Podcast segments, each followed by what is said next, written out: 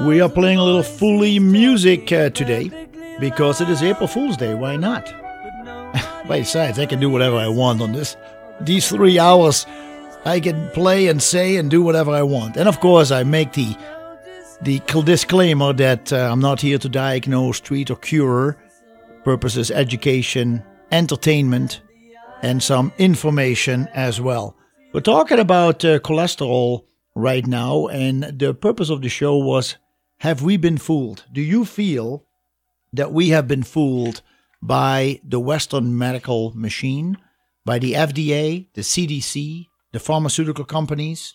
And therefore, what is really happening to us as far as health is concerned?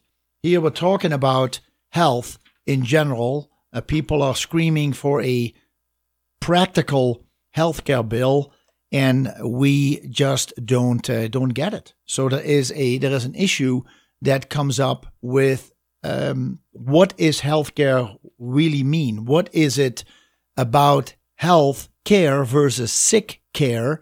And do we really trust the people in charge to worry about us, about who we are? And uh, perhaps the biggest, it says over here, perhaps the biggest health myth today is the public's misconception that mainstream medicine and the healthcare system helps sick people. Nothing could be further from the truth. Why do people follow medical authorities who prescribe toxic vaccinations, medications, and treatments which only serve as a detriment to human health?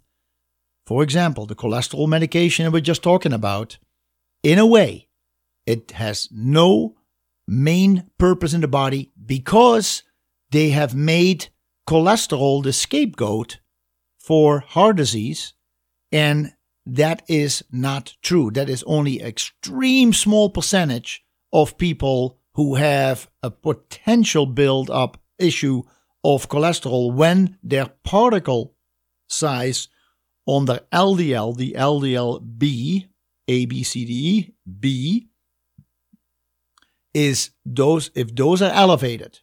So if you have a cholesterol, an LDL cholesterol of 130, but the particle size is LDLA, which is the, the, the, the, the larger particles, the puffs, the, the cream puffs, so to say, that won't stick to anything because they're too big to stick. They just keep rolling along.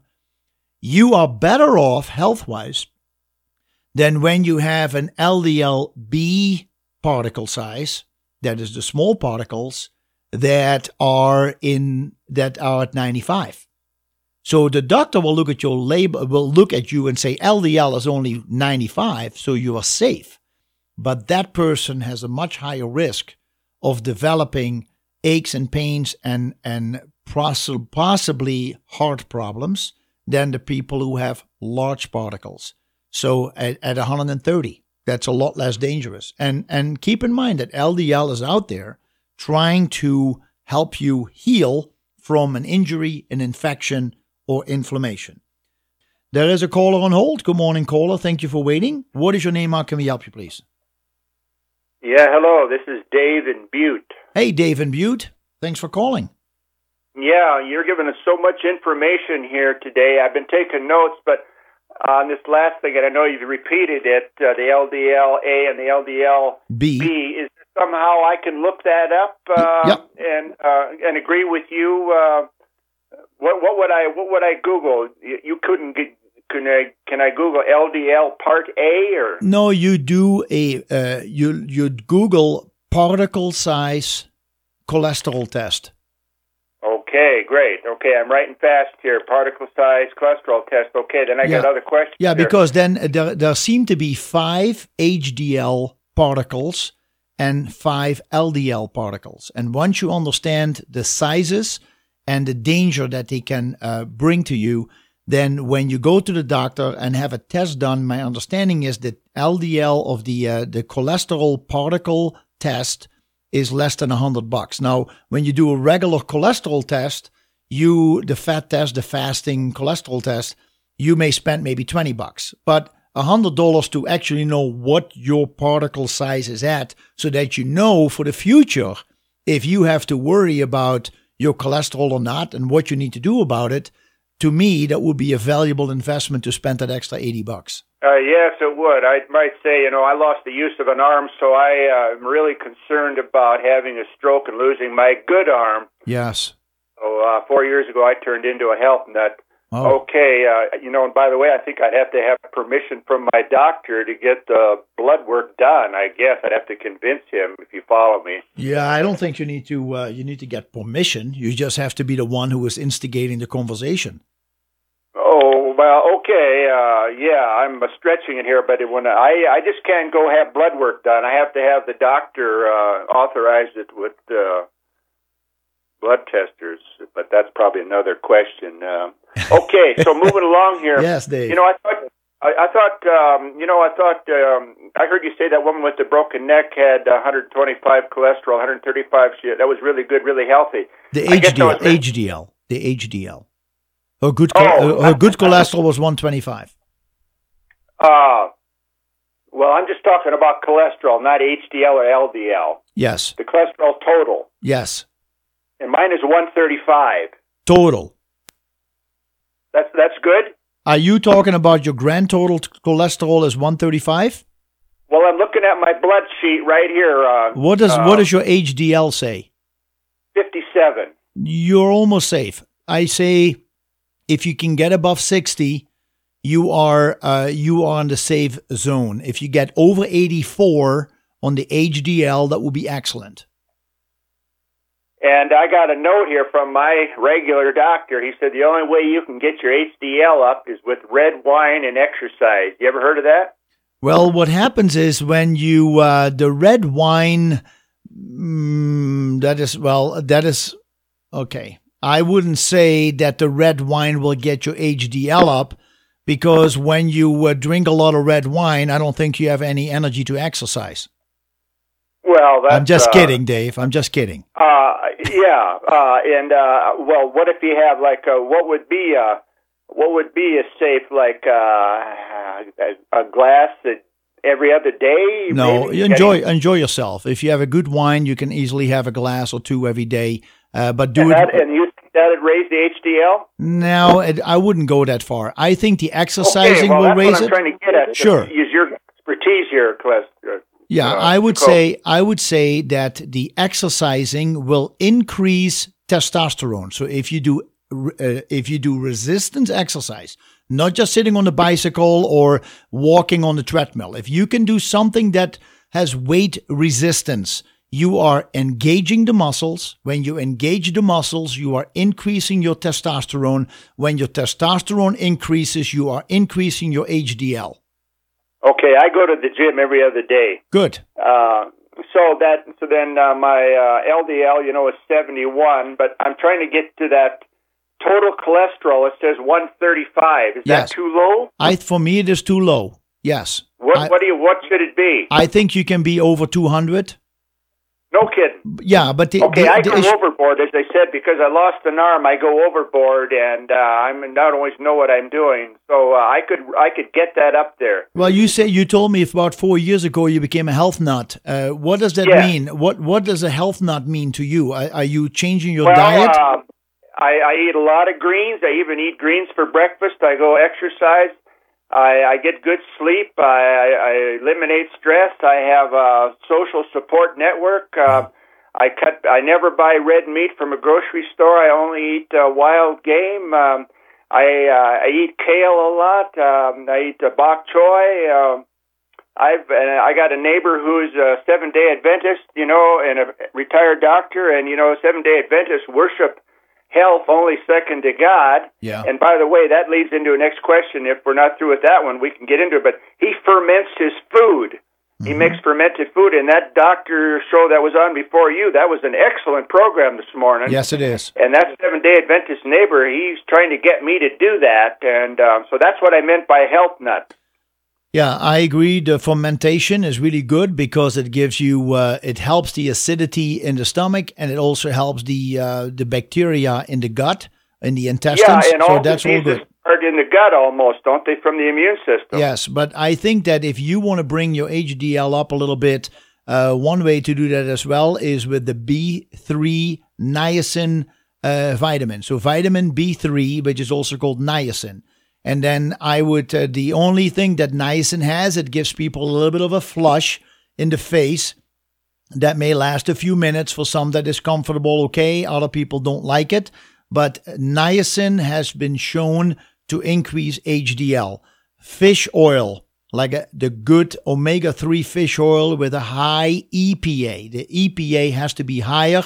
You look at the label and you find out how much is in a teaspoon or how much is in a capsule. The, the goal is that you go to at least 1500 milligrams of HDL per day to bring up heart health and to bring up your HDL and to help the LDL to be more balanced. Uh, so okay, now, excuse me. Uh, yes. Uh, was there a number you were going to give me uh, on that fish oil label? A number that is put the EPA. Is there, is there a number you can give me? Yeah. So when you turn the label over, where you look at uh, the the little um, the the nutrition label that says supplement facts, right under the word supplement facts, if you grab any vitamin bottle in your house, turn it over, it will say supplement facts, and under the supplement facts, it will say serving size. It could say a teaspoon, it could say a tablespoon, it may say one capsule, two capsules, three capsules, whatever it says. It simply means that the rest of that label, the milligrams on the rest of that label, are based on that serving size. So if three capsules is the serving size, and it gives you an HDL of 450, excuse me, an EPA of 450, that means if you just take one capsule a day, you only get 150. Does that make sense? Uh, yeah. Uh, so if the serving size, if the serving size three capsules, Three three, three, three Are you saying I should take three pills then? You have to look at your label, and you have oh, to find well, out. This four fifty. I should take four three pills then if they're one fifty each. Exactly. Then you have to take ten a day. Is that okay? You that would give you fifteen hundred milligrams of EPA. And that's what we're supposed to shoot for. That's what you're supposed to shoot for to, as a therapeutic dose on just the EPA. So if you do a, if you do a liquid, you probably get there by one or two teaspoons of liquid. Will also get you about fifteen hundred a day. And, and uh, what you're saying there, uh, Jacobus, could I Google that? Yes. You can. And uh, w- what would I say? How to uh, determine how many vitamins to take? No, or? how much EPA? EPA fish okay. oil, fish oil EPA. okay, EPA. how and, much? Okay, okay. And now, one, one uh, thing one thing that you can go you you can go to the company website from Nordic Naturals. Nordic Naturals has a lot of third party research on their website. Nordic Naturals fish oil and okay. they have third party research about where they talk about EPA and DHA and how important it is. Okay, uh, uh, you probably have someone waiting. Do you have someone waiting? No, just myself. A lot of lot of okay. lot of stuff on my agenda. that, doc, that excuse me that uh, that doctor this morning talked about those life stretching enzymes, and he he mentioned what enzymes were. How you got to have the enzymes to make things happen in your body. You know. Uh, yes. And if you don't have enough of them, that's how you get arthritis and lung disease and heart disease. And um, sure, uh, you want to comment on a product that's advertised on your radio station? Do would you believe in that life stretching enzyme? I don't know him. I do not. Never heard of him before. Uh, only on that. Oh well, that show. guy. You know that Forbidden Doctor this morning. He was no, on before you. Yes, I know. You, you're familiar with the Forbidden Doctor. Yes, I, I've heard him on that program. I usually listen to him when I drive to the studio but once I'm in the studio, I'm focusing on uh, on getting my show ready. So I may. Yeah. Okay. Yeah. Okay. Uh, well, I can look that up, and then I don't know if this is too big a subject that we touched on before, uh, uh, uh Jacobus, but uh, it, can you say something like uh, how to do fermented food, or should I just look that up? Yeah, there's different ways to do fermented food. Uh, you gotta okay. you gotta slide. You can look at you look look at something like kimchi, K I M C H I. Uh, kimchi is a South Korean way of um, of fermenting food, but to make sauerkraut and fermentation, uh, there are different methods out there. You can look that up.